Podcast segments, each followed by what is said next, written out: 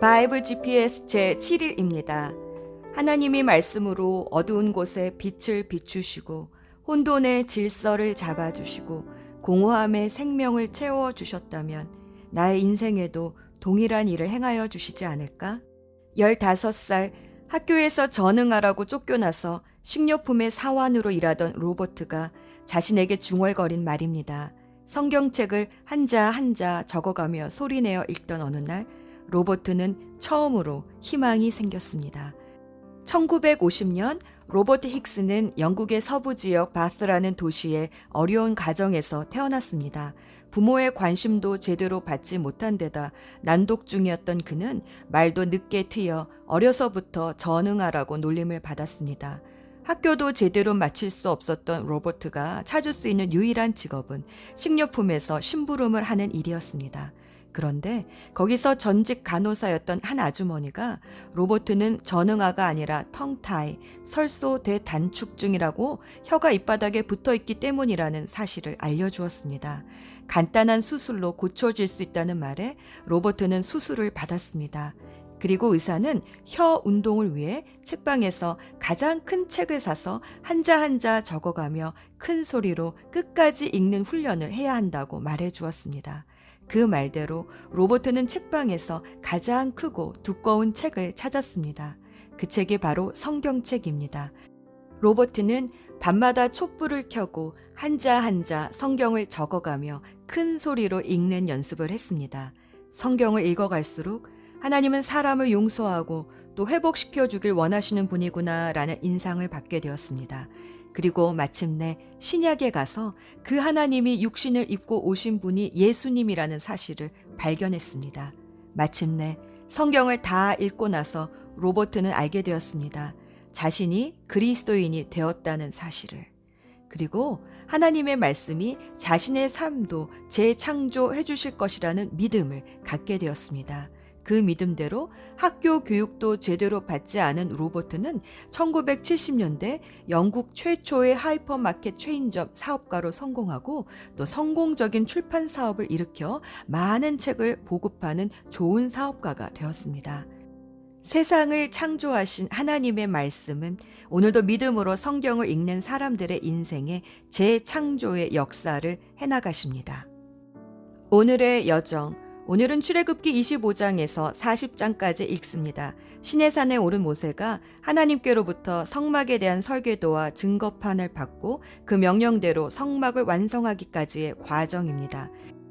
하나님은 이집트의 노예 생활을 하던 이스라엘을 구원하시고 광야 학교에서 노예 근성을 하나하나 벗겨가시다가 마침내 시내산에 이르러 제사장 나라로 선택하여 언약을 맺으시고 하나님 백성으로 살아야 할 율례와 십계명을 가르쳐 주셨습니다. 그리고 이제는 이스라엘과 함께 거하시겠으니 성막을 지으라고 하십니다.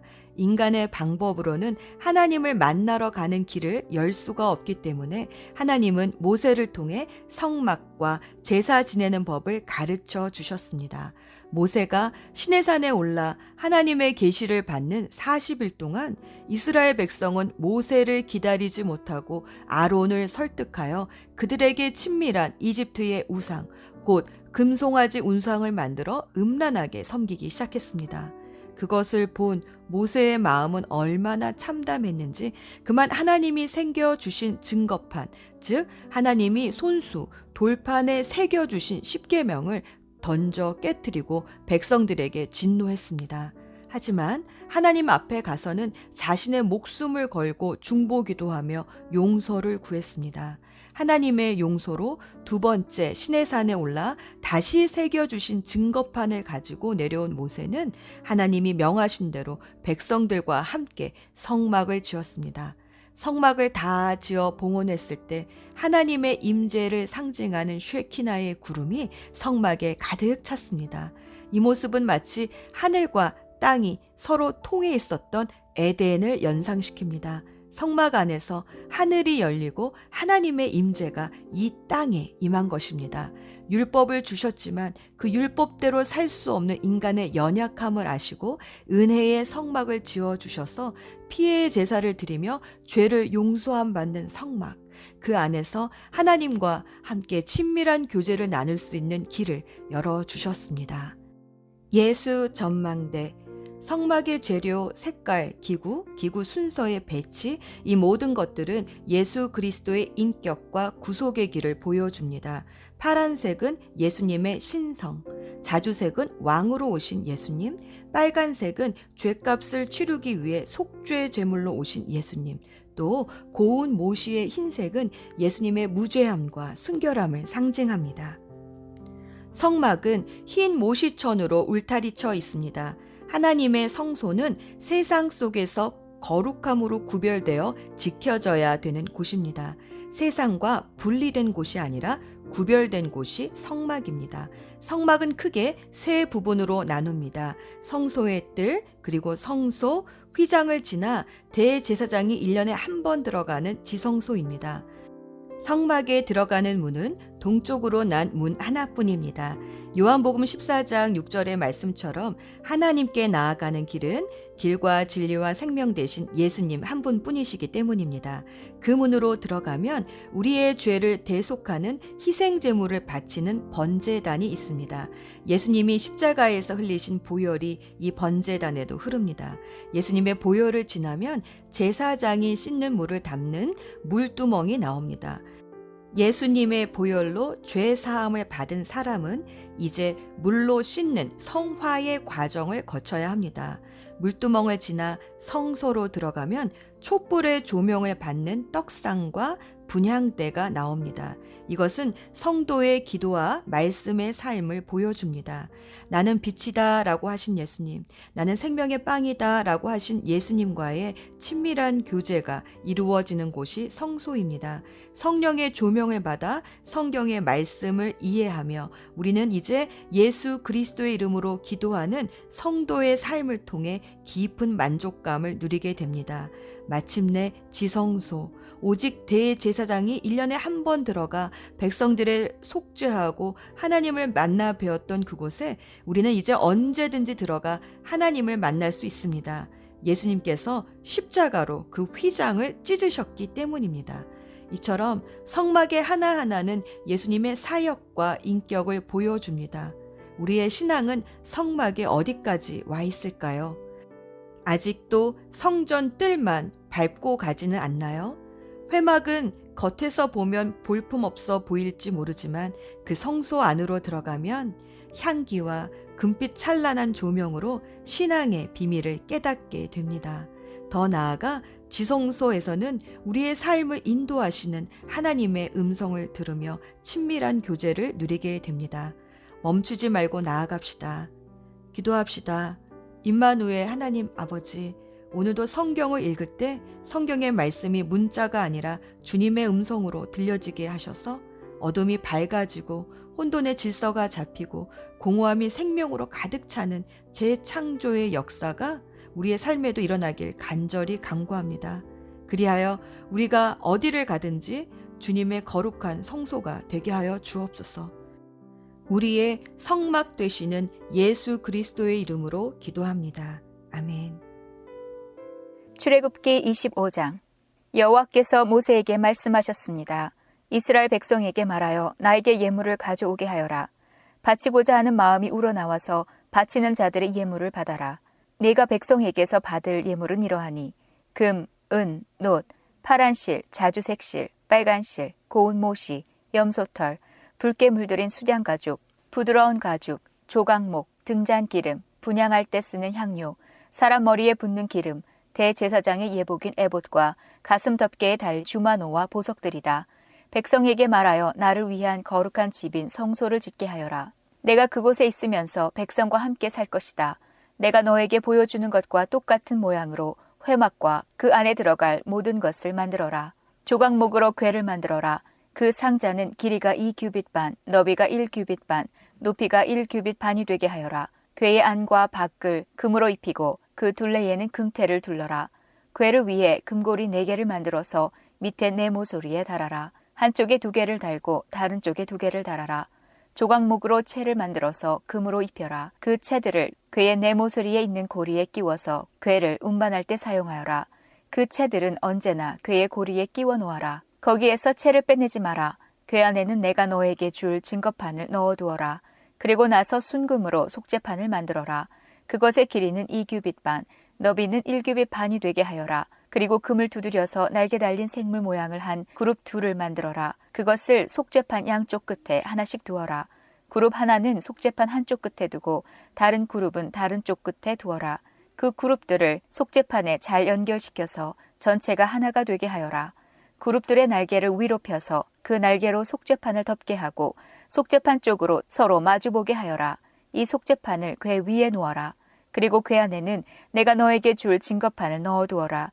내가 거기에서 곧 언약궤 위에 있는 그룹 사이의 속죄판 위에서 너를 만나줄 것이다. 내가 거기에서 이스라엘 백성에게 나의 모든 계명을 줄 것이다.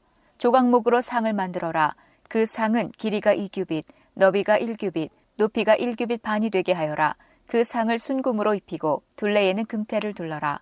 상 둘레의 높이가 한 뼘쯤 되게 턱을 만들고 그 턱에도 금태를 둘러라. 금고리 네 개를 만들어서 상의 네 모서리 곧 상다리가 있는 곳에 그 금고리를 붙여라. 상 위의 턱에 가깝게 고리를 붙여서 거기에 채를 끼워 상을 운반할 수 있게 하여라.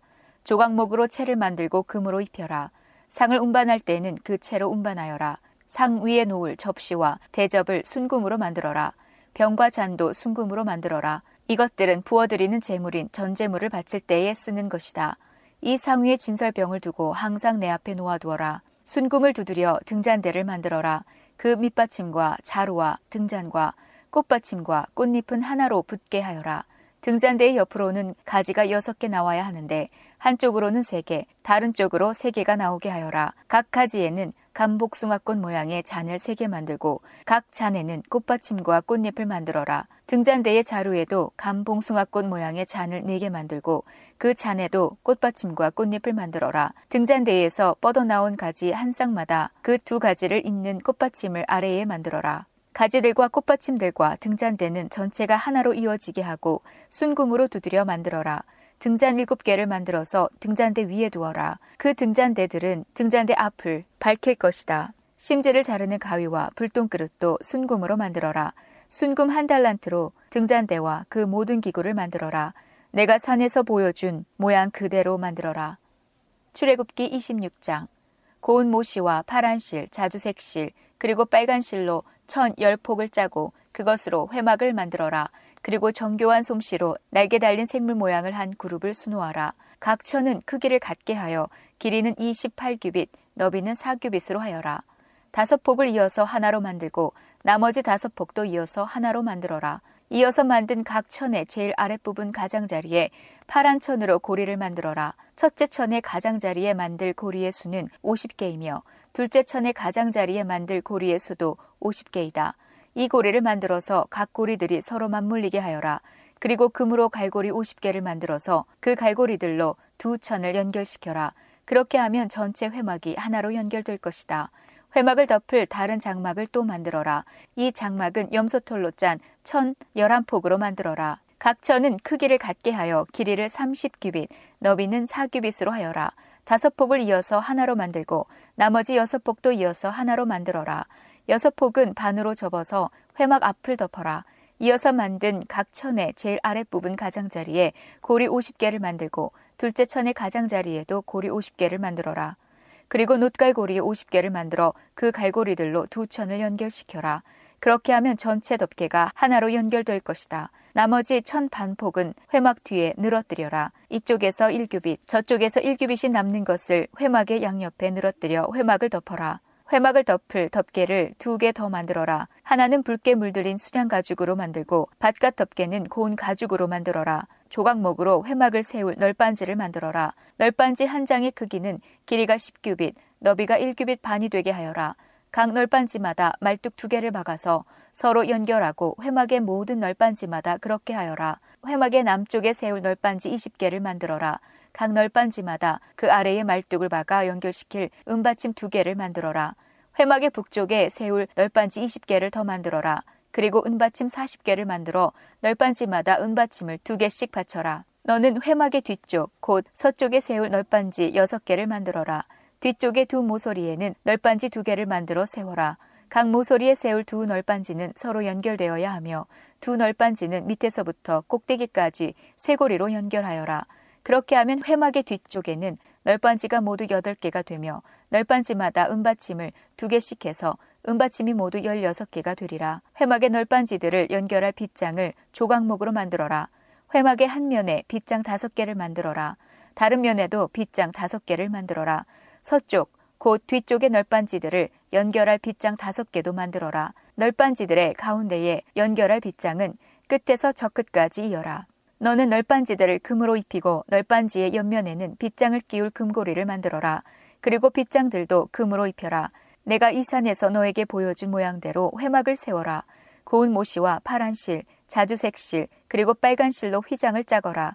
그리고 정교한 솜씨로 날개 달린 생물 모양을 한 그룹을 그 휘장 위에 수놓아라.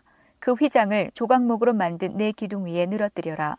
금을 입힌 그 기둥들에는 금으로 만든 갈고리 네 개를 만들고 이를 은받침 네 개 위에 세워라. 그 휘장을 천장에 있는 갈고리에 매달아 늘어뜨려라. 그리고 돌판 두 개가 늘어 있는 언약궤를 휘장 안에 두어라. 이 휘장은 성소와 지성소를 구별하는 휘장이다. 지성소에 있는 언약궤 위에 속죄판을 덮어라. 휘장 바깥에 회막 북쪽으로 상을 놓아라. 그리고 회막의 남쪽 곧 상의 맞은편에는 등잔대를 놓아라.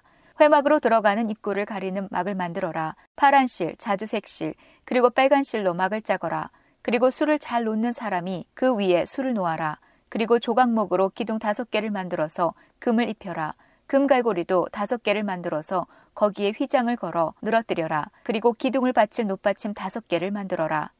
출애굽기 27장 조각목으로 재단을 만들어라. 재단은 길이가 5규빗, 너비가 5규빗인 정사각형이 되게 하고 높이는 3규빗이 되게 하여라. 재단의 네모 소리에는 뿔을 하나씩 만들고 그 뿔은 재단에 붙어 있게 하여라. 그런 다음에 재단 전체를 노스로 입혀라. 노스로 재단 위에서 쓸 모든 연장과 그릇을 만들어라. 재를 담는 통과 삽과 대야와 고기 갈고리와 불타는 나무로 옮길 때 쓸 냄비를 만들어라. 불타는 나무를 담을 큰 놋 그물을 만들어라. 석쇠의 네 모서리에는 놋 고리 네 개를 만들어 붙여라. 그물을 재단 턱 아래 땅과 재단 꼭대기의 중간쯤에 두어라. 조각목으로 재단을 옮기는데 쓸 채를 만들어라. 그리고 그것을 놋으로 입혀라. 재단 양쪽의 고리에 채를 끼워 재단을 옮기는 데 사용하여라. 널빤지로 재단을 만들되 속은 비게 하여라.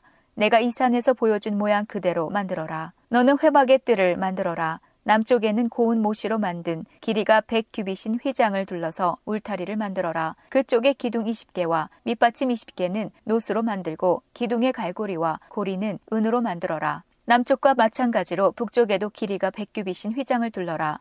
그쪽도 기둥 20개와 밑받침 20개는 노스로 만들고 기둥의 갈고리와 고리는 은으로 만들어라. 서쪽에는 길이가 50규빗인 휘장을 둘러서 울타리를 만들고 기둥과 밑받침은 10개씩 만들어라. 동쪽 울타리의 길이도 50규빗으로 하여라. 한쪽 입구에는 길이가 15규빗인 휘장을 치고 거기에 기둥 3개와 밑받침 3개를 만들어라. 다른 쪽에도 길이가 15규빗인 휘장을 쳐라. 거기에도 기둥 3개와 밑받침 3개를 만들어라. 뜰로 들어가는 입구에는 길이가 20규빗인 막을 만들어라. 그 막은 파란 실과 자주색 실과 빨간 실과 고운 모시로 정교하게 수놓아 짜라. 입구는 기둥 4개와 밑받침 4개로 만들어라. 뜰 둘레의 모든 기둥에는 은고리와 은갈고리와 놋 밑받침을 만들어라. 뜰은 길이가 100규빗, 너비가 50규빗이 되게 하여라. 뜰 둘레의 울타리 휘장은 높이가 5규빗이 되게 하고 그 휘장은 고운 모시로 만들어라. 기둥의 밑받침은 노스로 하여라. 회막에서 쓰는 모든 기구는 노스로 만들고 회막과 뜰의 울타리의 모든 말뚝도 노스로 만들어라. 이스라엘 백성에게 명령하여 올리브를 짜서 만든 기름을 가져오게 하여라. 그 기름으로 등불을 항상 켜놓도록 하여라. 아론과 그의 아들들은 저녁부터 아침까지 여호와 앞에서 등불을 켜놓고 지켜라. 등불을 켜놓을 곳은 회막 안에 언약궤 앞에 쳐져 있는 휘장 밖이다. 이스라엘 백성과 그 자손은 지금부터 영원토록 이 규례를 지켜라. 출애굽기 28장 내 형 아론과 그의 아들인 나답과 아비후와 엘르아살과 이다마를 불러 너에게로 오게 하여라. 그들을 이스라엘 백성과 구별하여라. 그들은 나를 섬기는 제사장이 될 것이다. 내 형 아론을 위해 영광스럽고 아름답게 보이는 거룩한 옷을 만들어라. 내가 옷 짓는 일에 특별한 솜씨를 준 사람들을 불러서 아론의 옷을 만들게 하여라. 그 옷을 아론에게 입혀 나를 섬길 거룩한 제사장이 되게 하여라. 그들이 만들어야 할 옷은 이러하니 가슴 덮개와 대제사장의 예복인 에봇과 겉옷과 줄무늬 속옷과 관과 띠이다. 내 형 아론과 그의 아들들이 그들이 만들어준 거룩한 옷을 입고 나를 섬기는 제사장이 될 수 있도록 하여라. 기술이 좋은 사람들은 금실, 파란실, 자주색실, 빨간실과 고운 모시로 그 옷들을 만들어라. 기술이 좋은 사람들은 금실, 파란실, 자주색실, 빨간실과 고운 모시로 에봇을 정교하게 만들어라. 에봇의 위쪽 모서리에는 멜빵을 달아서 어깨에 멜 수 있게 하여라. 기술이 좋은 사람들은 공을 들여서 에봇에 매는 띠를 같은 솜씨로 만들어라. 그 띠는 금실, 파란실, 자주색실, 빨간실과 고운 모시로 에봇에 붙여서 짜라.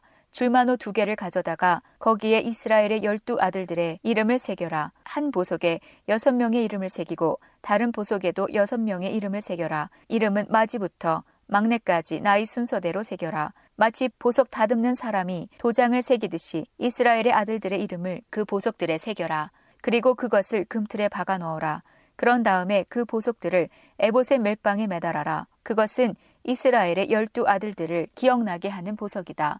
아론은 그 이름들을 자기 어깨에 달고 다녀라. 그것은 여호와 앞에서 이스라엘의 아들들을 기억나게 하는 보석이다. 두 보석을 담을 금틀 두 개를 만들어라. 그리고 순금으로 노끈처럼 꼰 사슬 두 개를 만들고 그 꼰 사슬을 금틀에 매달아라. 너는 가슴 덮개를 만들어서 재판을 할 때 쓸 수 있도록 하여라. 에봇을 만든 것과 같은 방법으로 금실, 파란실, 자주색실, 빨간실과 고운 모시로 정교하게 짜서 가슴 덮개를 만들어라. 가슴 덮개는 정사각형 모양으로 두 겹이 되게 하여 길이와 너비가 모두 한 뼘 정도 되게 하여라. 가슴 덮개에 네 줄로 아름다운 보석을 박아라.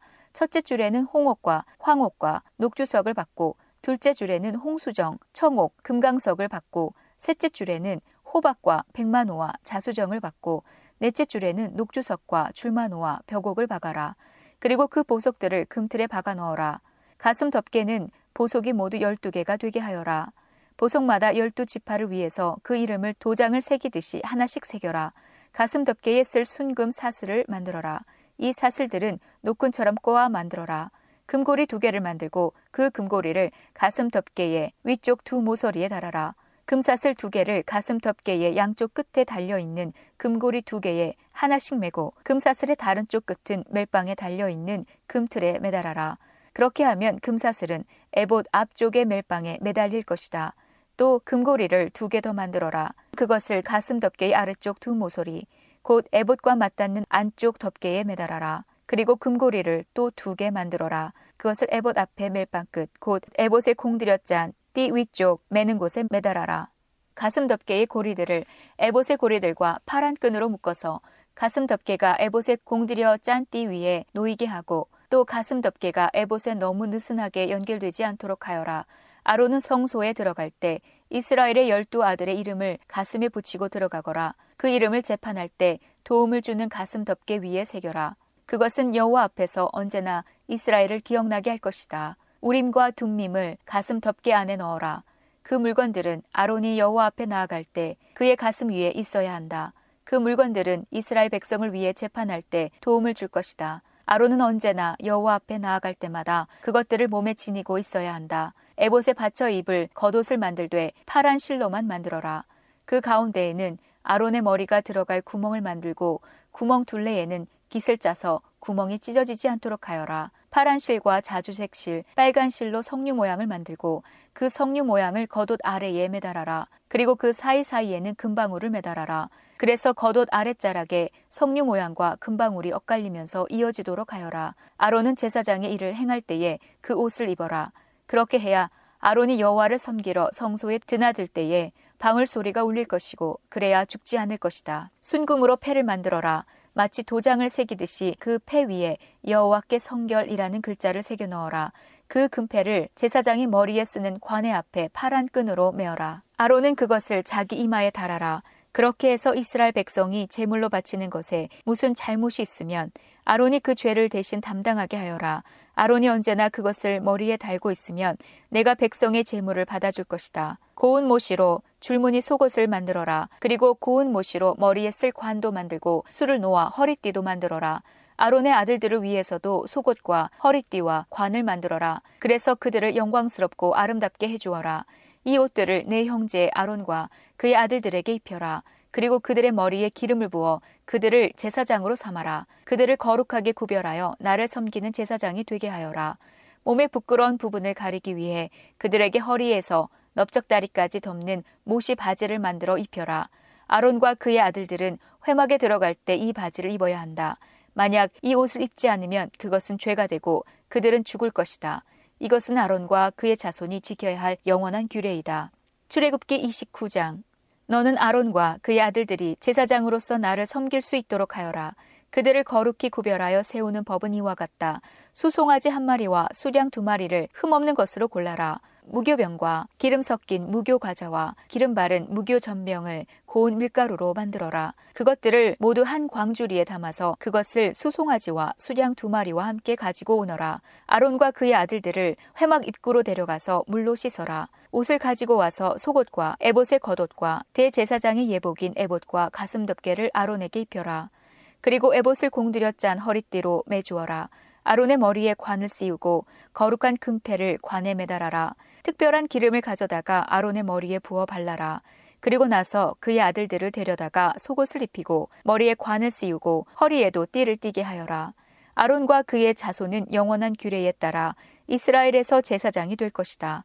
너는 이렇게 아론과 그의 아들들을 제사장으로 임명하여라. 너는 회막 앞으로 준비한 수송아지를 끌고 오너라. 아론과 그의 아들들은 그 송아지의 머리 위에 손을 얹어라. 그런 다음에 그 송아지를 여호와 앞에서 곧 회막 입구에서 죽여라. 송아지의 피를 얼마쯤 가지고 재단으로 나아가거라. 너의 손가락으로 피를 재단 뿔들에 바르고 남은 피는 재단 밑에 부어라. 내장을 덮고 있는 기름을 다 떼어내어라. 그리고 간에 붙어 있는 것과 두 콩팥과 거기에 붙어 있는 기름도 다 떼어낸 다음에 그 기름들을 재단 위에서 태워라. 송아지의 고기와 가죽과 똥은 진 밖에서 태워라. 이것이 죄를 씻는 제사인 속죄죄이다. 수량 두 마리 중에서 한 마리를 끌고 오너라. 아론과 그의 아들들에게 수량의 머리에 손을 얹게 하여라. 그런 다음에 수량을 잡아라. 그 피를 재단 둘레에 뿌려라. 수량을 여러 조각으로 잘라내고 그 내장과 다리를 씻어서 그것들을 잘라낸 조각과 머리를 함께 놓고 수량 전체를 재단 위에서 태워라. 이것이 나 여호와께 불로 태워 바치는 번제이며 그 냄새가 나를 기쁘게 하는 화제이다. 나머지 수량 한 마리를 끌고 오너라. 아론과 그의 아들들에게 그 수량의 머리에 손을 얹게 하여라. 그런 다음에 수량을 잡고 그 피를 받아서 아론과 그의 아들들의 오른쪽 깃불에 바르고 그들의 오른손 엄지와 오른발 엄지에도 발라라. 그리고 나머지 피는 재단 둘레에 뿌려라. 그리고 나서 재단에서 피를 얼마쯤 가져다가 제사장을 임명할 때에 쓰는 특별한 기름과 섞어라. 그것을 아론과 그의 옷에 뿌리고 아론의 아들들과 그들의 옷에도 뿌려라. 그렇게 하면 아론과 그의 아들들과 그들의 옷이 거룩해질 것이다. 그런 다음에 수량에서 기름을 떼어 따로 두어라. 기름진 꼬리와 내장을 덮은 기름을 떼어 따로 두어라. 간에 붙어 있는 것과 두 콩팥과 거기에 붙어 있는 기름도 다 떼어 따로 두어라. 그리고 오른쪽 넓적다리를 잘라내어 따로 두어라. 이것이 제사장을 임명할 때 쓰는 수량이다. 그 다음에 내가 여호와 앞에 놓아둔 광주리, 즉 무교병 광주리를 가져오너라. 거기에서 빵 한 조각과 기름 섞인 과자 하나와 기름을 바른 전병 하나를 꺼내어라. 그것들을 아론과 그의 아들들의 손에 얹어 주어라. 그래서 그것들을 나 여호와 앞에서 흔들어 바치는 요제로 드려라. 그런 다음에 너는 그들의 손에서 그 과자들을 받아서 번제물과 함께 제단 위에서 모두 태워라. 이것은 나 여호와께 바치는 화제이니 그 냄새가 나 여호와를 기쁘게 한다. 그리고 나서 아론을 제사장으로 임명할 때 쓴 수량의 가슴을 가져다가 여호와 앞에서 요제로 바쳐라. 그 가슴은 너희의 몫이다. 아론과 그의 아들들을 제사장으로 세울 때 쓴 수량 중에서 흔들어 바친 가슴과 넓적다리를 거룩히 구별하여라. 이것은 이스라엘 백성이 화목 제물 중에서 나 여호와께 바쳐야 할 예물인데 이것은 이스라엘 백성이 언제나 아론과 그의 아들들에게 주어야 할 몫이다. 아론을 위해 만든 거룩한 옷은 그의 자손들에게 물려주어라. 그들이 제사장으로 임명받을 때 그 옷을 입고 기름 부음을 받게 하여라. 아론의 뒤를 이어서 제사장이 될 아들은 회막에 들어가 성소에서 섬길 때에 이 옷을 7일 동안 입고 있어라. 제사장을 임명할 때에 쓴 수량을 가져와서 그 고기를 성소에서 삶아라. 아론과 그의 아들들은 회막 입구에서 그 고기를 먹고 광주리에 들어있는 빵도 먹어라. 이 예물은 그들을 제사장으로 임명할 때에 그들의 죄를 씻기 위해 사용한 것이니 거룩한 것이다. 그러므로 아론과 그 아들들만이 그 예물을 먹고 다른 사람은 먹지 마라. 그 수량의 고기나 빵 중에서 이튿날 아침까지 남은 것이 있거든 그것을 불태워 버려라. 그것은 거룩한 것이므로 먹지 마라. 내가 너에게 명령한 대로 아론과 그의 아들들을 제사장으로 임명하는 예식을 7일 동안 치러라. 너는 그 7일 동안 매일 수소 한 마리씩을 바쳐라. 그것은 아론과 그의 아들들의 속죄 제물이다. 너는 제단을 준비하여 깨끗하게 하고 제단에 기름을 부어 거룩하게 하여라. 너는 제단을 준비하여 거룩하게 하는 일을 7일 동안 하여라. 그러면 그 제단은 매우 거룩해지며 그 제단에 닿는 것도 거룩하게 될 것이다. 네가 제단 위에 바쳐야 할 제물은 이러하다. 너는 1년 된 어린 양 두 마리를 날마다 바쳐라. 그 중에서 한 마리는 아침에 바치고 다른 한 마리는 저녁에 바쳐라. 아침에 양 한 마리를 바칠 때는 고운 밀가루 10분의 1 에바와 짜서 만든 기름 4분의 1 흰을 섞어서 함께 바쳐라. 그리고 포도주 4분의 1 흰을 부어드리는 전제물로 바쳐라. 다른 한 마리는 저녁에 바쳐라. 그때는 아침에 바쳤던 과 마찬가지로 곡식 제물과 전제물을 함께 바쳐라. 이것은 나 여호와께 바치는 화제이다. 그 냄새가 나 여호와를 기쁘게 한다. 이것은 너희가 대대로 회막 입구에서 날마다 여호와 앞에 바칠 번제이다. 내가 그곳에서 너희를 만나 주겠고 너희에게 말할 것이다. 내가 그곳에서 이스라엘 백성을 만나 주리니 그곳은 영광으로 거룩해질 것이다. 내가 회막과 재단을 거룩하게 하고 아론과 그 아들들을 거룩하게 하여 제사장으로서 나를 섬기도록 할 것이다. 나는 이스라엘 백성과 함께 살고 그들의 하나님이 될 것이다. 그들은 내가 그들을 이집트에서 인도해낸 그들의 여호와 하나님이라는 것을 알게 될 것이다. 내가 그런 일을 한 것은 그들과 함께 살기 위함이니 나는 그들의 여호와 하나님이다. 출애굽기 30장 조각목으로 향을 피울 재단을 만들어라. 그것은 길이도 1규빗, 너비도 1규빗인 정사각형이 되게 하여라. 그리고 높이는 2규빗으로 만들어라. 단 내 모퉁이에는 뿔이 나오도록 만들고 그 뿔들은 재단과 이어져서 하나가 되게 하여라. 재단의 위와 옆과 모서리와 뿔을 순궁으로 덮고 재단 둘레에는 금태를 둘러라. 재단 양쪽에 금태 아래로 금고리 두 개를 만들어 달아라. 재단을 나를 때에는 그 금고리 안에 채를 끼워 넣어서 옮겨라. 채는 조각목으로 만들고 금을 입혀라. 언약궤 앞에 있는 휘장 밖에 이 향재단을 놓아라. 곧 그 언약궤를 덮고 있는 속재판 앞에 재단을 놓아라. 그곳에서 내가 너를 만날 것이다. 아론은 아침마다 등잔을 살피러 오면서 그 재단 위에 향기로운 향을 피워야 한다. 아론은 저녁에 등잔불을 켤 때에도 그때마다 향을 피워야 한다. 그래서 너희는 대대로 날마다 여호와 앞에서 향이 피오르게 하여라. 이 재단 위에서는 다른 향이나 번제물이나 곡식제물을 바치지 마라. 그리고 부어드리는 전제물도 바치지 마라. 1년에 한 번 아론은 재단불에 피를 부어서 죄를 씻는 의식을 행하여라. 그 피는 죄를 씻기 위해 바치는 피다. 아론은 지금부터 1년에 한 번씩 대대로 이 의식을 행하여라. 그 재단은 여호와께 가장 거룩한 것이다. 여호와께서 모세에게 말씀하셨습니다. 너는 이스라엘 백성의 수를 세어라. 그때의 모든 사람이 자기 목숨을 대신한 값을 여호와께 바치게 하여라. 그래야 백성의 수를 셀 때 그들에게 재앙이 일어나지 않을 것이다. 인구 조사를 받는 사람은 누구나 성소의 세겔대로 은반 세겔을 내게 하여라. 한 세겔은 20게라이다. 그것은 여호와께 바치는 예물이다. 인구 조사를 받는 곧 20살 이상인 사람은 누구나 여호와께 그만큼 바쳐라. 부자라고 해서 더 많이 내지도 말고 가난한 사람이라고 해서 적게 내지도 마라. 너희가 바치는 것은 너의 목숨을 대신해서 여호와께 바치는 것이다.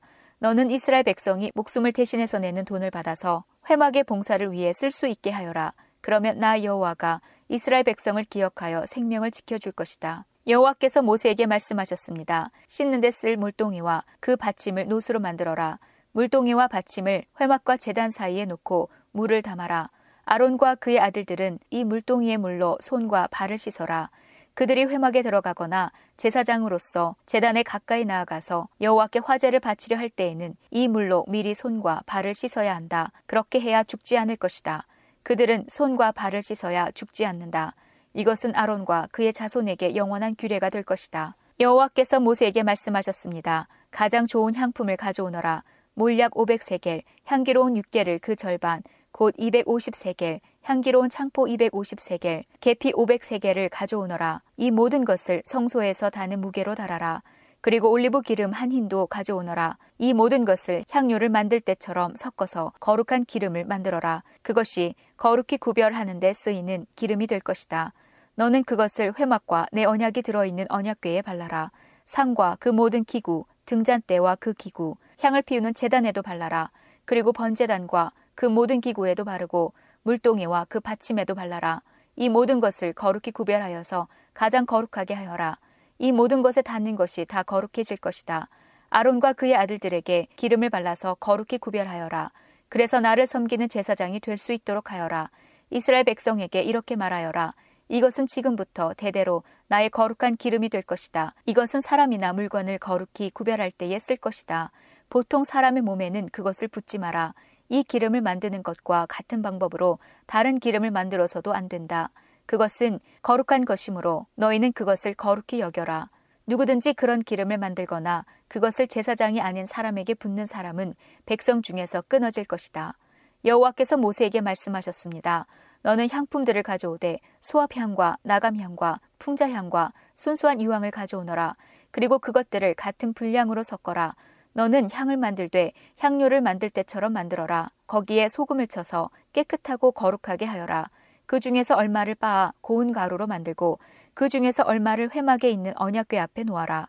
그 향은 너희에게 가장 거룩한 것이다. 너희는 이런 방법으로 이 향을 만들어서 너희 마음대로 쓰면 안 된다. 너희는 그것을 여호와께 가장 거룩한 것으로 여겨라. 누구든지 그것을 향료로 쓰려고 만든 사람은 백성 중에서 끊어질 것이다. 출애굽기 31장 여호와께서 모세에게 말씀하셨습니다. 자, 내가 유다 지파에서 우리의 아들 부살레를 뽑을 것이다. 우리는 훌의 아들이다. 나는 부살렐에게 하나님의 영을 가득 채워주고 그에게 모든 일을 할 수 있는 기술과 능력과 지식을 줄 것이다. 설계를 잘하고 또 금과 은과 놋으로 그 설계대로 만들 수 있는 재능을 그에게 주리니 그는 보석을 다듬을 줄도 알고 나무를 조각할 줄도 아는 온갖 손재주를 다 갖게 될 것이다. 내가 또 단 지파 사람인 아히사막의 아들 오홀리압을 뽑을 것이다. 오홀리압은 브살렐과 함께 일할 것이다. 나는 기술이 좋은 모든 사람에게도 기술을 더하여 내가 너에게 명령한 것을 다 만들 수 있게 할 것이다. 곧 회막과 언약궤와 언약궤를 덮는 속죄판과 회막 안에 모든 기구와 상과 그 기구와 순금 등잔대와 그 기구와 향재단과 번제단과 그 모든 기구와 물동이와 그 받침과 아론과 그의 아들들이 제사장으로서 일할 때에 입을 옷과 거룩한 옷과 거룩히 구별할 때에 쓸 기름과 성소에서 쓸 향기로운 향을 만들 수 있게 할 것이다. 그들은 내가 너희에게 명령한 대로 이 모든 것을 다 만들 것이다. 여호와께서 모세에게 말씀하셨습니다. 이스라엘 백성에게 전하여라. 너희는 내 안식일을 지켜라. 이것은 지금부터 나와 너희 사이의 표징이 될 것이다. 이 표징으로 너희는 여호와인 내가 너희를 거룩하게 만들었다는 것을 알게 될 것이다. 안식일을 거룩하게 지켜라. 안식일을 다른 날과 똑같이 여기는 사람은 죽을 것이다. 누구든지 안식일에 일하는 사람은 그 백성 중에서 끊어질 것이다. 6일 동안은 일을 하여라. 그러나 7일째 되는 날은 나 여호와를 기리기 위해 쉬는 안식 이름으로 거룩하게 지켜라. 누구든지 그날에 일을 하는 사람은 죽을 것이다. 이스라엘 백성은 안식일을 기억하고 그날을 영원한 언약으로 삼아 자손 대대로 지켜라. 안식일은 나와 이스라엘 백성 사이의 영원한 표징이다. 이는 여호와인 내가 6일 동안은 하늘과 땅을 만들고 7일째 되는 날에는 일을 하지 않고 쉬었기 때문이다. 여호와께서 신의 산에서 모세에게 말씀하시기를 마치셨습니다. 여호와께서는 모세에게 언약의 말씀을 새긴 증거판 두 개를 주셨습니다. 그 돌판 위의 말씀은 여호와께서 손수 쓰신 것입니다. 출애굽기 32장 백성은 모세가 산에서 내려오는 것이 늦어지자 아론에게 몰려와서 말했습니다.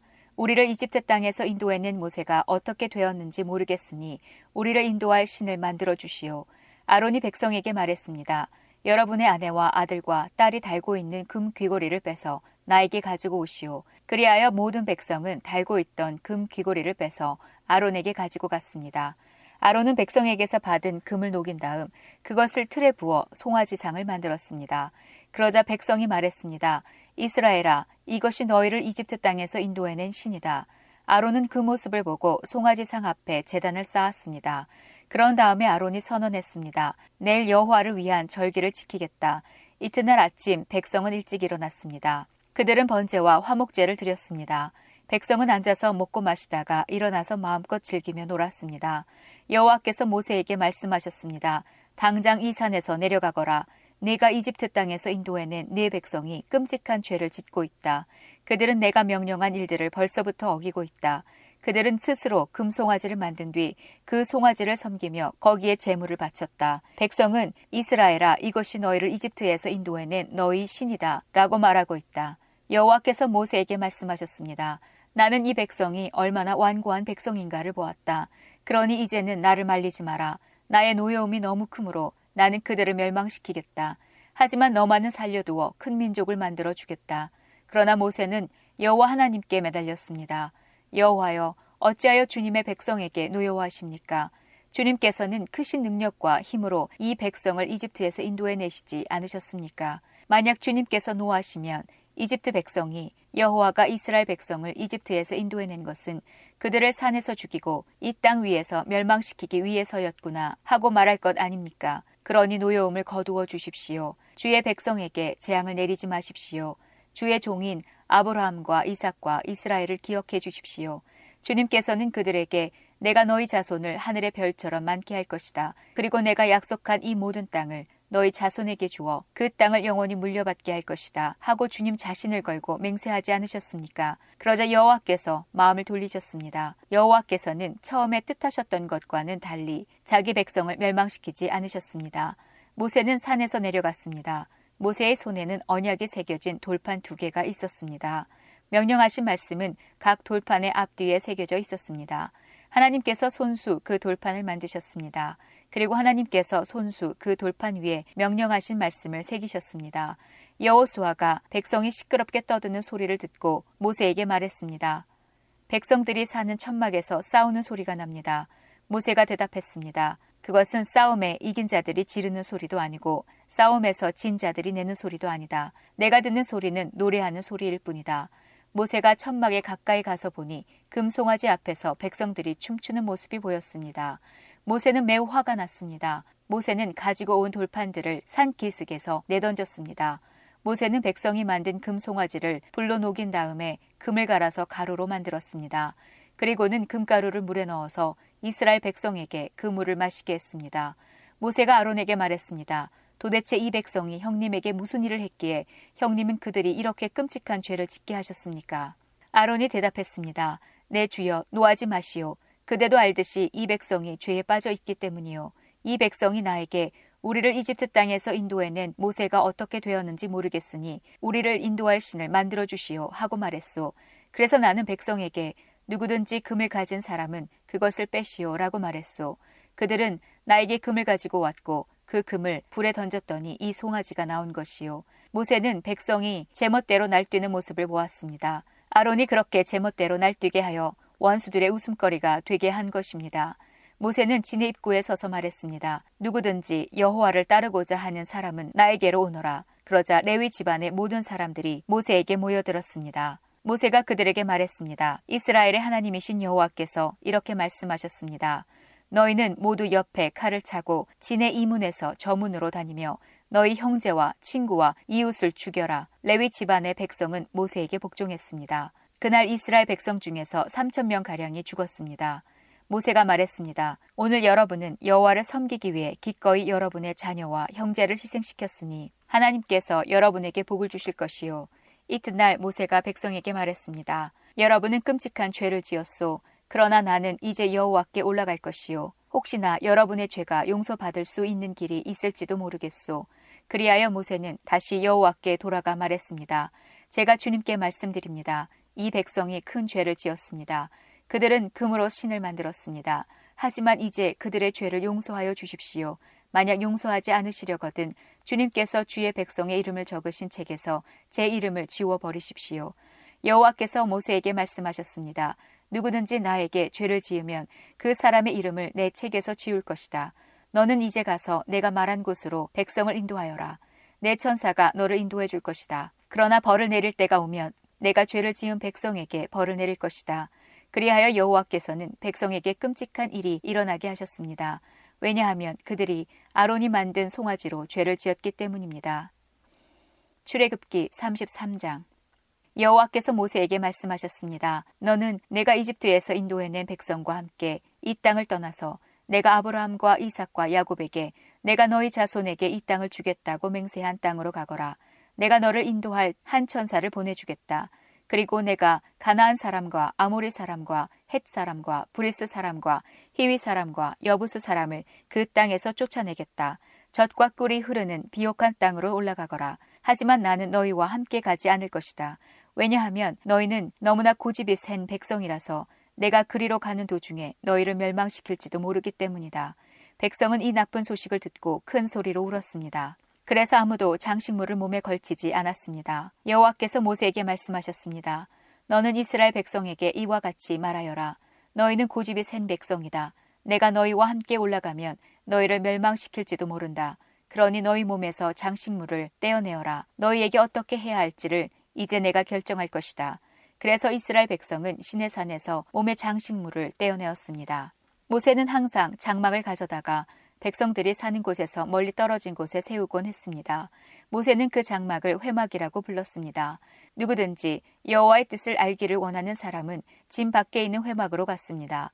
모세가 회막으로 갈 때마다 모든 백성은 자리에서 일어나서 자기 장막 입구에 선 채 모세가 회막으로 들어갈 때까지 지켜보았습니다.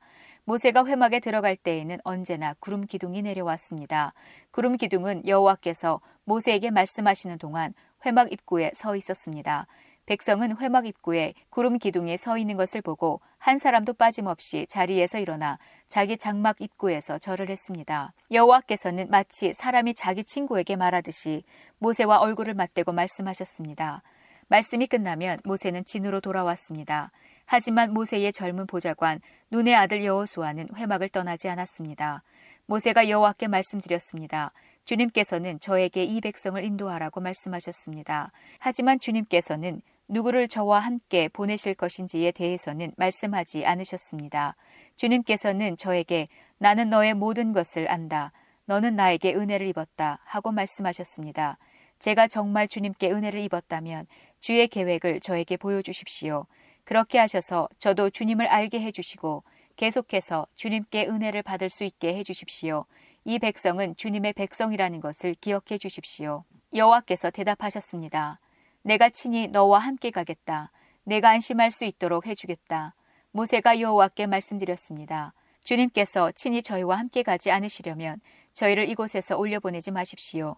주님께서 저희와 함께 가시지 않으면 주님께서 저와 주님의 백성에게 은혜를 베푸신다는 것을 어떻게 알겠습니까? 주님이 우리와 함께 계시기 때문에 주님의 백성이 땅 위의 다른 백성과 다른 것이 아닙니까? 여호와께서 모세에게 말씀하셨습니다. 내가 원하는 대로 해주겠다. 그것은 내가 너를 너무나 잘 알고 또 너는 내게 은혜를 입은 사람이기 때문이다. 모세가 말했습니다. 주님, 제발 주님의 영광을 보여주십시오. 여호와께서 대답하셨습니다. 내가 나의 모든 은총을 내 앞에 지나가게 하겠다. 그리고 내 앞에서 나 여호와의 이름을 선포할 것이다. 나는 은혜를 베풀 사람에게 은혜를 베풀고 자비를 베풀 사람에게 자비를 베풀 것이다. 그러나 너는 내 얼굴을 볼 수 없을 것이다. 왜냐하면 나를 보고도 살 수 있는 사람은 아무도 없기 때문이다. 여호와께서 말씀을 계속하셨습니다. 모세야, 나에게서 가까운 곳에 바위 위에 서 있어라. 나의 영광이 그곳을 지나갈 때에 너를 그 바위 틈에 넣고 내가 다 지나갈 때까지 너를 내 손으로 가릴 것이다. 그런 다음에 내 손을 치우면 너는 내 등을 볼 수 있지만 내 얼굴은 볼 수 없을 것이다. 출애굽기 34장 여호와께서 모세에게 말씀하셨습니다. 처음 것과 같은 돌판 두 개를 깎아라. 내가 깨뜨려 버린 처음 돌판에 썼던 것과 똑같은 글을 거기에 써주겠다. 내일 아침까지 준비한 다음 아침에 시내산으로 올라와서 산 꼭대기에서 내 앞에 서라. 아무도 너를 따라오지 못하게 하여라. 산의 그 누구의 모습도 보이면 안 된다. 산 근처에서는 양이나 소에게도 풀을 뜯게 하지 마라. 모세는 처음 것과 같은 돌판 두 개를 깎았습니다. 그리고 이튿날 아침 일찍 일어나 시내산으로 올라갔습니다. 모세는 여호와께서 명령하신 대로 했습니다. 모세는 돌판 두 개를 가지고 올라갔습니다. 그러자 여호와께서 구름 속으로 내려오셔서 모세와 함께 서셨습니다. 그리고 여호와라는 이름을 선포하셨습니다. 여호와께서 모세 앞을 지나가시며 말씀하셨습니다. 나는 여호와이다. 여호와는 자비롭고 은혜로운 하나님이다. 나는 그리 쉽게 노하지 않으며 사랑과 진실이 큰 하나님이다. 나는 수천 대에 이르기까지 한결같은 사랑을 베풀며 잘못과 허물과 죄를 용서할 것이다. 하지만 죄를 그냥 보고 넘기지는 않겠다. 나는 죄를 지은 사람뿐만 아니라 그의 3대나 4대 자손에게까지 벌을 내릴 것이다. 모세는 급히 엎드려 절을 했습니다. 모세가 말했습니다. 주님, 제가 주님께 은혜를 입었다면 저희와 함께 가주십시오. 비록 이 백성은 고집이 센 백성이지만 저희의 잘못과 죄를 용서해 주십시오. 저희를 주님의 백성으로 삼아 주십시오. 여호와께서 말씀하셨습니다. 내가 이제 너희와 이 언약을 세우겠다. 내가 너희 모든 백성 앞에서 기적을 일으키겠다. 그것은 이 땅 위에 어떤 나라에서도 일어난 적이 없는 기적이다. 너희와 함께 사는 모든 백성이 여호와의 일을 보게 되리니 내가 너희에게 놀라운 일을 행할 것이다. 내가 오늘 너희에게 명령하는 것을 지켜라. 그러면 내가 너희 원수들을 너희 땅에서 쫓아내겠다. 내가 아모리 사람과 가나안 사람과 헷 사람과 브리스 사람과 히위 사람과 여부스 사람을 너희 앞에서 쫓아낼 것이다. 조심하여라. 너희가 가고 있는 땅에 사는 사람들과 어떠한 언약도 맺지 마라. 만약 언약을 맺으면 그것이 너희에게 재앙을 가져올 것이다. 그들의 재단을 부수고 그들의 돌기둥을 무너뜨려라. 그들의 아세라 우상을 베어버려라. 다른 신을 섬기지 마라. 왜냐하면 질투의 신이라는 이름을 가진 나 여호와는 질투하는 하나님이기 때문이다. 조심하여라. 그 땅에 사는 백성과 어떤 언약도 맺지 마라. 그들은 음란하게 헛된 신들을 섬기고 재물을 바친다. 그러니 그들이 너희를 초대하면 너희는 그들과 어울려 그들의 재물을 먹게 될지도 모른다. 너희가 그들의 딸들 중에서 너희 아들의 아내를 고른다면 그들의 딸은 음란하게 헛된 신을 섬기니 너희 아들도 음란하게 헛된 신을 섬기게 될 것이다. 금속을 녹여 신상을 만들지 마라. 무교절을 지켜라. 내가 명령한 대로 너희는 아비벌에 정해진 때에 7일 동안 무교병을 먹어라. 그 달에 너희가 이집트에서 나왔기 때문이다. 처음 태어난 것은 다 내 것이다. 너희 짐승 가운데 소든 양이든 처음 태어난 것은 다 내 것이다. 나귀는 양으로 대신해서 바칠 수 있지만 양으로 나귀를 대신해서 바치기를 원하지 않으면 나귀의 목을 꺾어라. 너희 자녀 중에서 맏아들은 다른 것으로 대신하여 바쳐라. 나에게 올 때는 아무도 빈손으로 오지 마라. 너희는 6일 동안은 일을 하고 7일째 되는 날에는 쉬어라. 밭을 갈거나 거두는 계절에도 쉬어라. 밀을 처음 거두어 드릴 때에는 칠칠절을 지켜라. 그리고 가을에는 수장절을 지켜라. 해마다 세 번 너희 모든 남자는 이스라엘의 하나님이신 주 여호와께 나아오너라. 내가 이방 나라들을 너희 앞에서 쫓아내 줄 것이다. 내가 너희 땅에 경계를 넓혀 줄 것이다. 너희는 여호와 너희 하나님께 해마다 세 번 나오너라. 그때는 아무도 너희 땅을 넘보지 않을 것이다. 나에게 피의 제물을 바칠 때 누룩이 든 것과 함께 바치지 마라. 그리고 유월절 때 나에게 바친 제물은 다음 날 아침까지 남겨두지 마라. 너희 땅에서 거둔 가장 좋은 첫 열매는 너희 하나님이신 여호와의 집에 가져가거라. 너희는 새끼 염소를 그 어미의 젖에 삼지 마라. 여호와께서 모세에게 말씀하셨습니다. 이 말을 적어라. 그것은 내가 이 말로 너와 이스라엘에게 언약을 세워 주었기 때문이다. 모세는 거기에서 40일 밤낮을 여호와와 함께 지냈습니다. 그동안 모세는 음식도 먹지 않고 물도 마시지 않았습니다. 하나님께서는 언약의 말씀 곧 십계명을 돌판에 기록하셨습니다. 모세가 시내산에서 내려왔습니다. 모세는 손에 언약의 돌판 두 개를 들고 있었습니다. 모세는 여호와와 함께 이야기를 했기 때문에 그 얼굴이 빛나고 있었지만 자신은 그 사실을 모르고 있었습니다. 아론과 이스라엘의 모든 백성은 모세의 얼굴이 빛나는 것을 보았습니다. 그래서 그들은 모세의 곁에 가까이 가기를 두려워했습니다. 하지만 모세가 그들을 부르자 아론을 비롯해서 백성의 모든 지도자들이 모세 쪽으로 몸을 돌렸습니다. 그러자 모세가 그들에게 말을 했습니다. 그때에야 비로소 그들이 모세에게 가까이 나왔습니다. 모세는 여호와께서 시내산에서 주신 모든 계명을 그들에게 주었습니다. 모세는 백성에게 말하기를 마친 다음에 수건으로 얼굴을 가렸습니다. 그러나 모세는 여호와께 나아가 주님과 이야기할 때는 수건을 벗고 밖으로 나올 때까지 수건을 쓰지 않았습니다. 그 후 모세가 밖으로 나와서 여호와께서 명령하신 것을 이스라엘 백성에게 전해 주었을 때 이스라엘 백성이 모세의 얼굴이 빛나는 것을 보게 되었으므로 다음에 또다시 여호와와 이야기하러 들어갈 때까지 모세는 얼굴을 가리고 있었습니다. 출애굽기 35장 모세가 모든 이스라엘 무리를 모아놓고 말했습니다. 이것은 여호와께서 여러분에게 명령하신 것이요 6일 동안은 일을 하여라. 그러나 7일째 되는 날은 여호와를 기리기 위해 쉬는 안식일이므로 거룩하게 지켜라. 누구든지 그날에 일을 하는 사람은 죽을 것이다. 안식일에는 누구의 집에서든 불을 피우지 마라. 모세가 모든 이스라엘 백성에게 말했습니다. 여호와께서 이렇게 명령하셨소. 너희가 가진 것 중에서 여호와께 예물을 바쳐라. 누구든지 바치고 싶은 사람이 여호와께 바칠 예물은 이러하니 곧 금, 은, 놋, 파란실, 자주색실, 빨간실, 고운 모시, 염소털, 붉게 물들인 수량 가죽, 부드러운 가죽, 조각목, 등잔 기름, 분양할 때 쓰는 향료, 사람 머리에 붓는 기름, 대제사장의 예복인 에봇과 가슴 덮개의 달, 줄마노와 보석들을 바쳐라. 기술이 좋은 사람들은 다 와서 여호와께서 명령하신 것을 만들어라. 회막과 그 덮개와 그 윗덮개와 갈고리와 널빤지와 빗장과 회막 기둥과 밑받침과 언약궤와 그 채와 속재판과 그 앞에 휘장과 상과 그 채와 그 밖의 모든 기구와 그리고 진설병과 불을 켤 등잔대와 그 모든 기구와 불을 켤 등과 기름과 향재단과 그 채와 거룩히 구별하는 기름과 향기로운 향과 회막 입구에 칠 휘장과 번제단과 그 놋 그물과 그 채와 모든 기구와 놋 물동이와 그 밑받침과 뜰 둘레의 휘장과 그 기둥과 밑받침과 뜰 입구의 휘장과 회막과 뜰의 말뚝과 그 밧줄과 제사장이 성소에서 입을 특별한 옷을 만들어라. 그 옷은 제사장 아론과 그의 아들들이 제사장으로 일할 때 입을 거룩한 옷이다. 이스라엘 모든 백성이 모세에게서 물러나왔습니다. 마음이 움직인 사람, 스스로 바치기를 원하는 사람은 여호와께 예물을 가져왔습니다. 그 예물은 회막과 그 안에서 쓸 모든 도구와 특별한 옷을 만드는 데 쓸 것이었습니다. 남자나 여자나 바치기를 원하는 사람은 온갖 금부치를 가져왔습니다. 그들은 장식핀과 귀고리와 반지와 목걸이 같은 것을 가져왔습니다. 파란 실과 자주색 실과 빨간 실과 고운 모시를 가진 사람도 그것을 주님께 가져왔습니다. 염소털과 붉게 물들인 수량 가죽과 고운 가죽을 가진 사람도 그것을 여호와께 가져왔습니다. 은이나 노을 바칠 수 있는 사람은 그것을 여호와께 예물로 바쳤습니다. 여러 가지 도구를 만드는 데 쓸 조각목을 가진 사람도 그것을 주님께 가져왔습니다. 손재주가 있는 여자들은 누구나 실을 만들어 파란 실과 자주색 실과 빨간 실과 고운 모실을 가져왔습니다. 손재주가 있으면서 이를 돕기를 원하는 여자들은 다 염소털로 실을 만들었습니다. 지도자들은 에봇과 가슴 덮개에 달 줄마노와 그 밖의 보석을 가져왔습니다. 그들은 향료와 기름도 가져왔습니다. 그것은 향기를 내는 향과 거룩히 구별할 기름과 불을 켤 기름에 쓸 것이었습니다.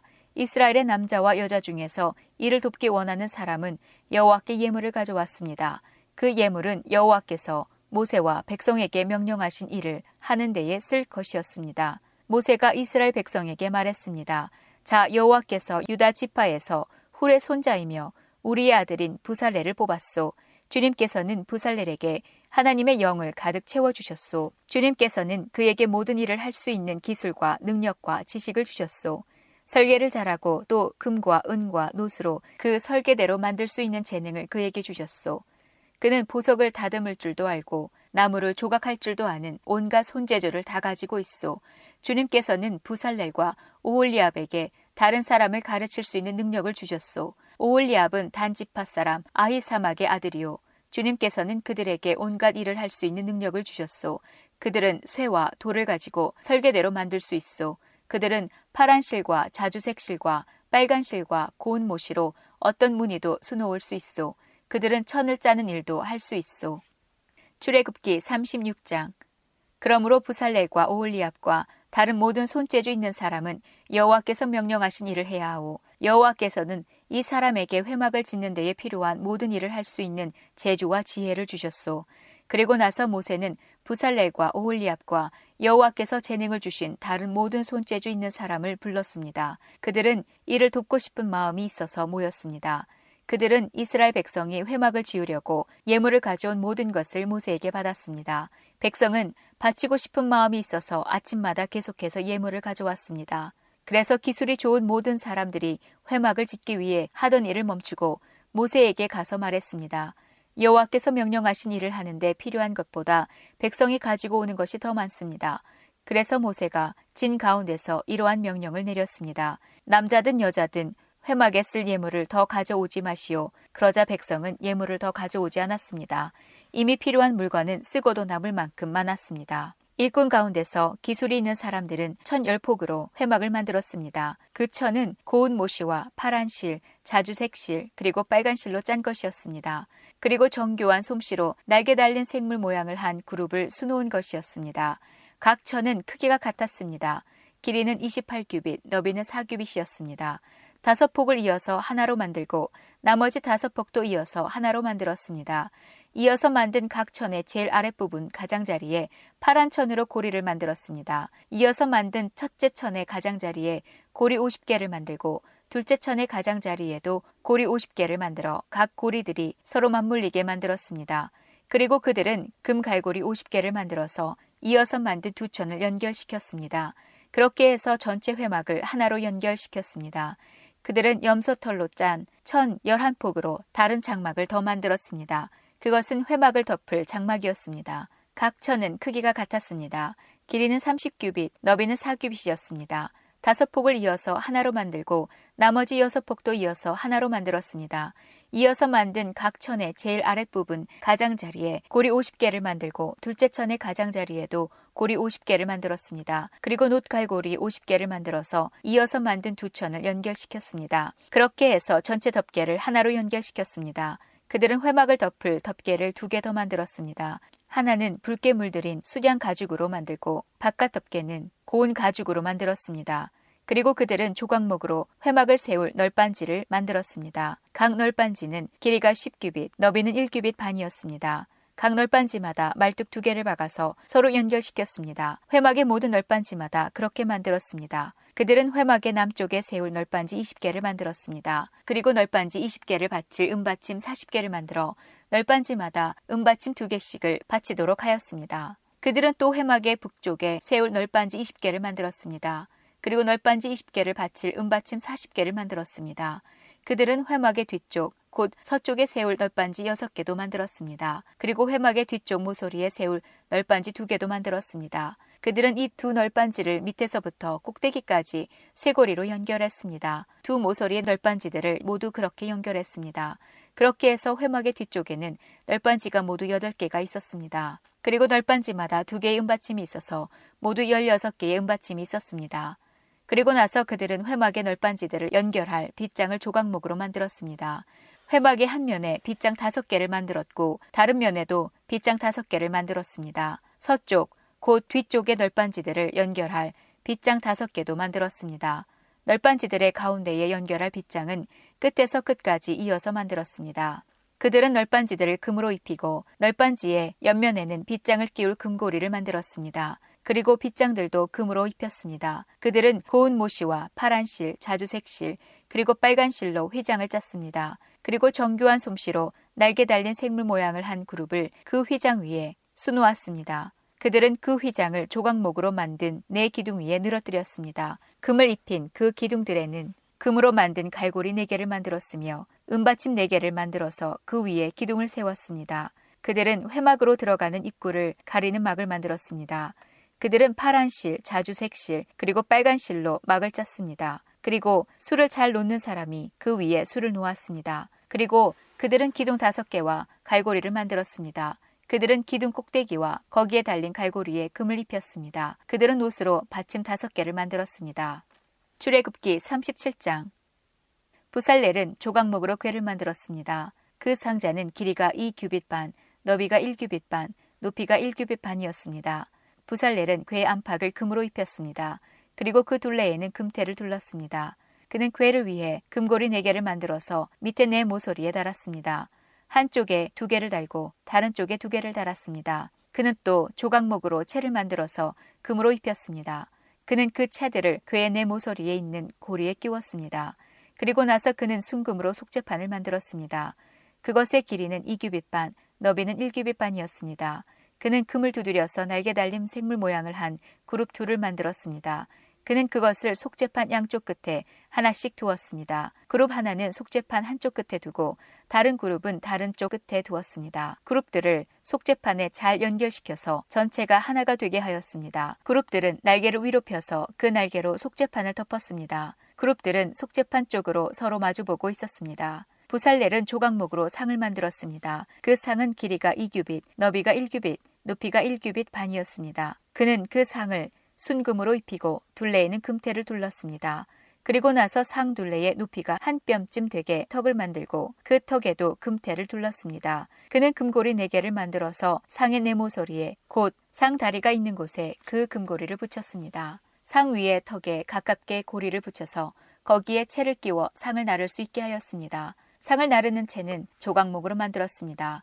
그리고 거기에 금을 입혔습니다. 그리고 나서 그는 순금으로 상 위에 놓을 접시와 그릇과 부어드리는 제물인 전제물에 쓸 병과 잔을 만들었습니다. 그는 또 순금으로 등잔대를 만들었습니다. 그는 금을 두드려 만들었는데 밑받침과 자루와 등잔과 꽃받침과 꽃잎은 하나로 붙어 있게 했습니다. 등잔대의 옆으로는 가지가 여섯 개 있었는데 한쪽으로 세 개, 다른 쪽으로 세 개가 나와 있었습니다.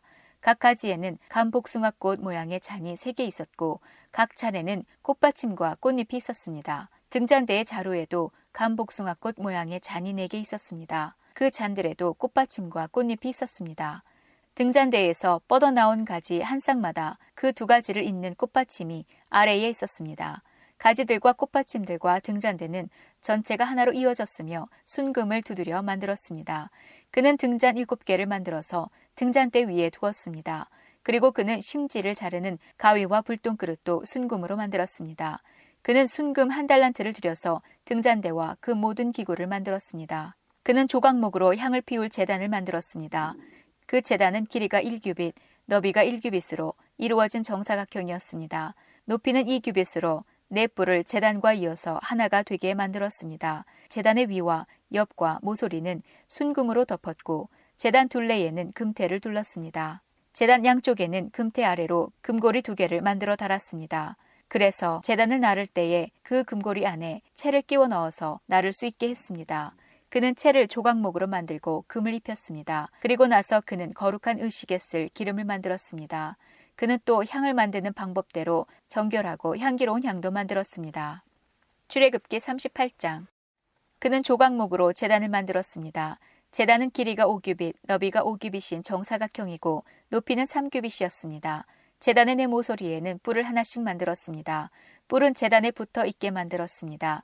그런 다음에 재단 전체를 노스로 입혔습니다. 그는 노스로 재단 위에서 쓸 모든 연장과 그릇, 곧 재를 담는 통과 삽과 대야와 고기 갈고리와 불타는 나무를 옮길 때 쓸 냄비를 만들었습니다. 그는 또 불타는 나무를 담을 큰 놋 그물을 만들고 그 그물을 재단턱 아래 땅과 재단 꼭대기의 중간쯤에 두었습니다. 그는 녹고리를 만들어 재단을 옮기는 데에 쓸 채를 끼울 수 있게 하였는데 그 고리들을 그물의 네 모서리에 붙였습니다. 그는 조각목으로 재단을 옮기는 데에 쓸 채를 만들었습니다. 그리고 그것을 노스로 입혔습니다. 그는 재단 양쪽의 고리에 채를 끼워 재단을 옮기는 데 사용할 수 있게 했습니다. 그는 널빤지로 재단을 만들되 속은 비게 했습니다. 그는 씻는 데 쓸 물동이와 그 받침을 노스로 만들었습니다. 그는 회막 입구에서 봉사하는 여자들이 받친 녹거울로 그것들을 만들었습니다. 그는 회막의 뜰을 만들었습니다.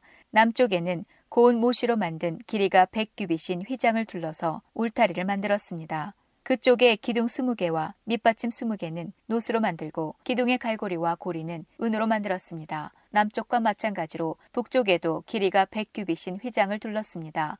북쪽 또한 기둥 20개와 밑받침 20개는 노스로 만들고 기둥의 갈고리와 고리는 은으로 만들었습니다. 서쪽에는 길이가 50규빗인 휘장을 둘러서 울타리를 만들었습니다. 그 휘장은 기둥이 10개이고 밑받침이 10개인데 기둥의 고리와 갈고리는 은으로 만들었습니다. 동쪽 울타리도 길이가 50규빗이었습니다. 한쪽 입구에는 길이가 15규빗인 휘장이 있었고 거기에는 기둥 3개와 밑받침 3개가 있었습니다.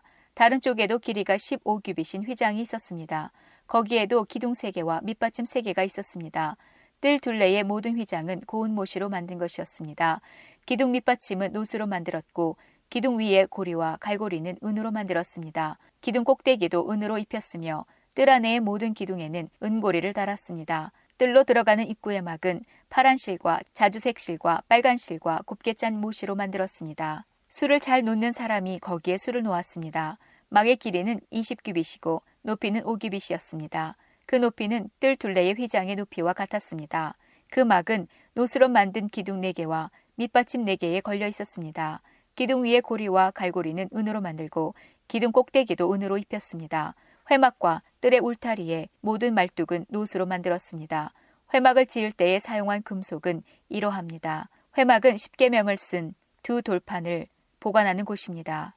모세는 레위 사람들을 시켜서 사용된 금속 목록을 짜게 했습니다. 아론의 아들 이다말이 목록 짜는 일에 책임을 맡았습니다. 유다 지파 사람 훌의 손자이며 우리의 아들인 부살렐은 여호와께서 모세에게 명령하신 것을 다 만들었습니다. 단지파 사람 아히사막의 아들 오홀리압이 부살렐을 도왔습니다.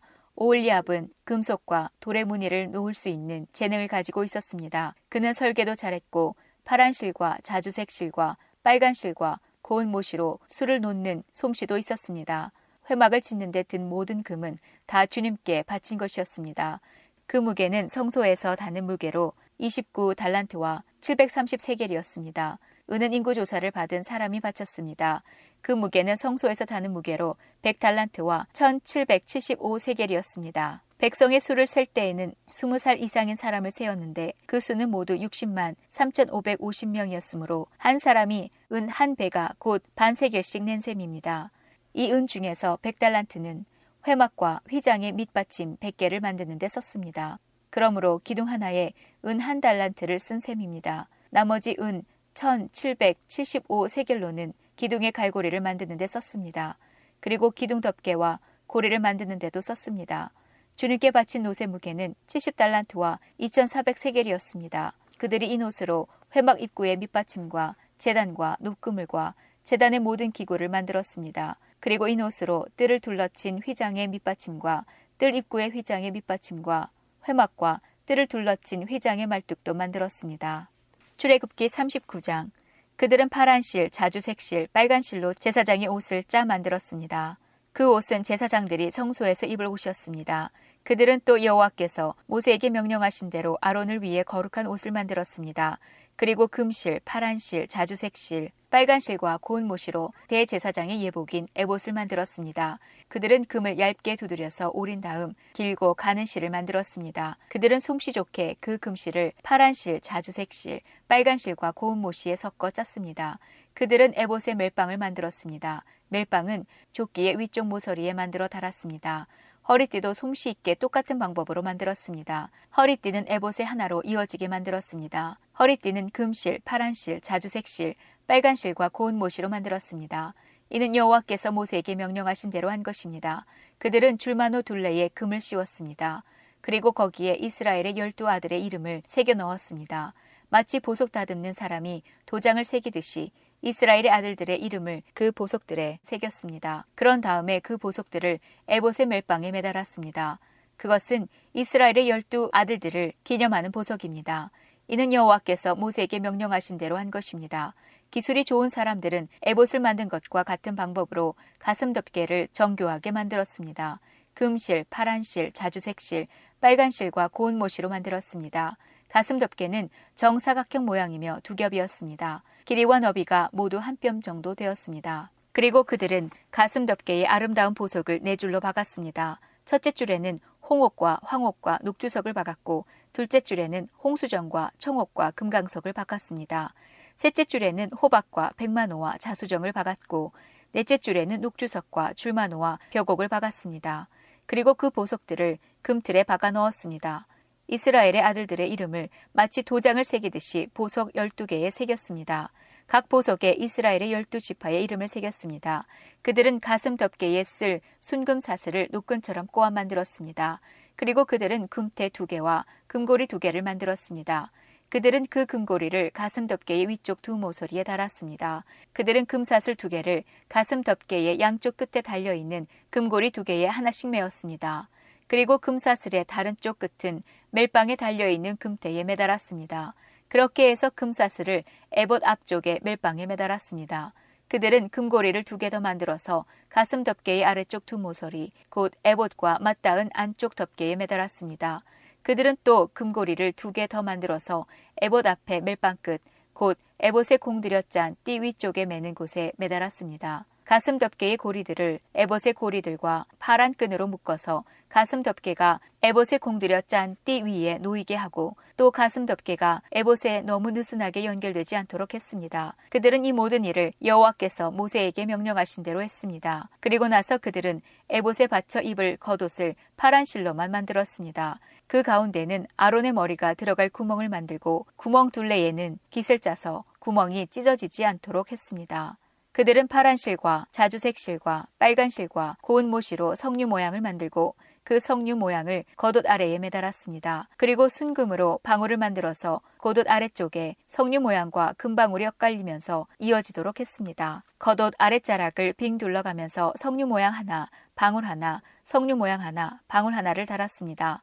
제사장은 제사장의 임무를 행할 때에 그 옷을 입었습니다. 이는 여호와께서 모세에게 명령하신 대로 한 것입니다. 그들은 아론과 그의 아들들이 입을 속옷을 고운 모시로 만들었습니다. 머리에 쓸 관도 바지도 고운 모시로 만들었습니다. 그리고 고운 모시와 파란 실, 자주색 실, 빨간 실로 허리띠를 만들고 그 띠에 술을 놓았습니다. 그는 여호와께서 모세에게 명령하신 대로 한 것입니다. 그들은 순금으로 머리에 두를 거룩한 패를 만들었습니다. 그리고 마치 도장을 새기듯이 그 위에 여호와께 성결이라는 글자를 새겼습니다. 파란 끈으로 그 금패를 제사장이 머리에 쓰는 관에 메었습니다. 이는 여호와께서 모세에게 명령하신 대로 한 것입니다.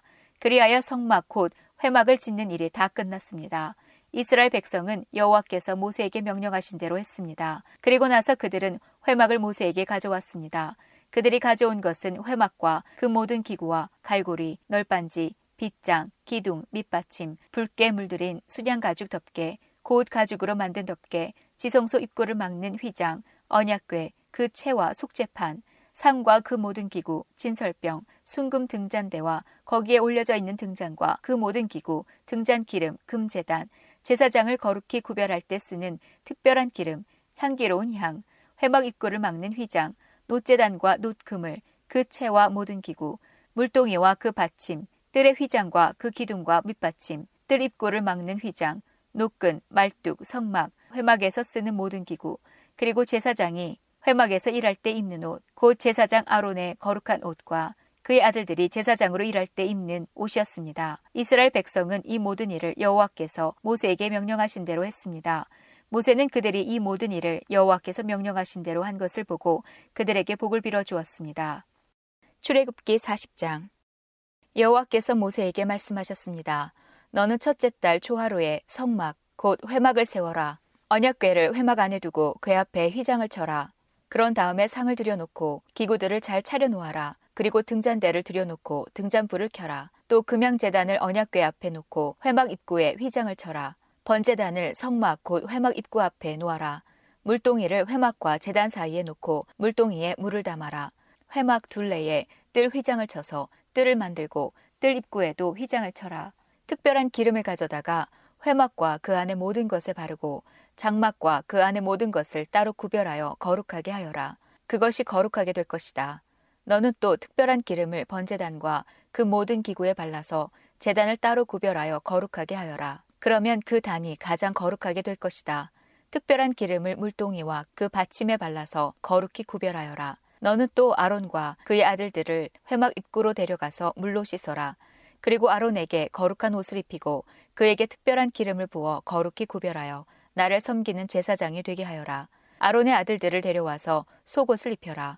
그들의 아버지에게 기름을 부었듯이 그들에게도 특별한 기름을 부어 나를 섬기는 제사장이 되게 하여라. 그들에게 기름을 부을 때에 그들은 제사장 가족이 될 것이다. 그들과 그 자손은 지금부터 제사장이 될 것이다. 모세는 모든 일을 여호와께 명령하신 대로 했습니다. 이스라엘 백성이 이집트에서 나온 후 둘째 해 첫째 달 초하루에 회막을 세웠습니다. 모세가 회막을 세웠습니다. 모세는 밑받침을 놓고 널빤지를 맞추고 널빤지 고리에 빗장을 끼운 다음 기둥을 세웠습니다. 그리고 나서 회막 위에 다른 장막을 펴고 그 위에 덮개를 덮었습니다. 여호와께서 모세에게 명령하신 대로 했습니다. 모세는 증거판을 언약궤 안에 넣었습니다. 그리고 언약궤에 채를 끼우고 그 위에 속죄판을 덮었습니다. 그런 다음에 모세는 언약궤를 회막 안으로 가져갔습니다. 그리고 휘장을 쳐서 언약궤를 가렸습니다. 여호와께서 모세에게 명령하신 대로 했습니다. 모세는 상을 회막 안에 놓았습니다. 모세는 상을 휘장 앞 곧 회막의 북쪽에 놓았습니다. 그리고 여호와 앞 상 위에 빵을 올려 놓았습니다. 여호와께서 모세에게 명령하신 대로 했습니다. 모세는 등잔대를 회막 안에 놓았습니다. 모세는 등잔대를 상 맞은편 곧 회막의 남쪽에 놓았습니다. 그리고 여호와 앞에서 등잔대 위에 등잔불을 올려 놓았습니다. 여호와께서 모세에게 말씀하신 대로 했습니다. 모세는 금향 제단을 회막 안으로 가져가서 휘장 앞에 놓았습니다. 그리고 모세는 그 위에 향기로운 향을 피웠습니다. 여호와께서 모세에게 명령하신 대로 했습니다. 모세는 회막 입구에 휘장을 쳤습니다. 모세는 번제단을 성막 곧 회막 입구에 두었습니다. 그런 다음에 모세는 그 제단 위에 번제물과 곡식제물을 바쳤습니다. 주님께서 모세에게 명령하신 대로 했습니다. 모세는 물동이를 회막과 번제단 사이에 놓고 거기에 씻을 물을 담았습니다. 모세와 아론과 아론의 아들들은 그물로 손과 발을 씻었습니다. 그들은 회막에 들어갈 때마다 그 물로 씻었습니다. 그리고 번제단에 가까이 갈 때에 그 물로 씻었습니다. 그들은 여호와께서 모세에게 명령하신 대로 했습니다. 모세는 회막과 제단 둘레의 뜰을 휘장으로 둘러쌌습니다. 그리고 뜰의 입구에 휘장을 쳐서 문을 달았습니다. 이렇게 모세는 모든 일을 마쳤습니다. 그러자 구름이 회막을 덮었습니다. 여호와의 영광이 회막을 가득 채웠습니다. 모세는 회막에 들어갈 수 없었습니다. 왜냐하면 구름이 그 안에 머물러 있고 여호와의 영광이 회막 안에 가득 찼기 때문입니다. 구름이 회막에서 거치면 이스라엘 백성은 다시 길을 떠났습니다. 그러나 구름이 회막에 머물러 있는 동안에는 구름이 다시 거칠 때까지 떠나지 않았습니다. 이처럼 낮에는 여호와의 구름이 회막 위를 덮었고 밤에는 구름 가운데 불이 있었습니다. 그리하여 모든 이스라엘 백성은 여행을 하는 동안에 그 구름을 볼 수 있었습니다.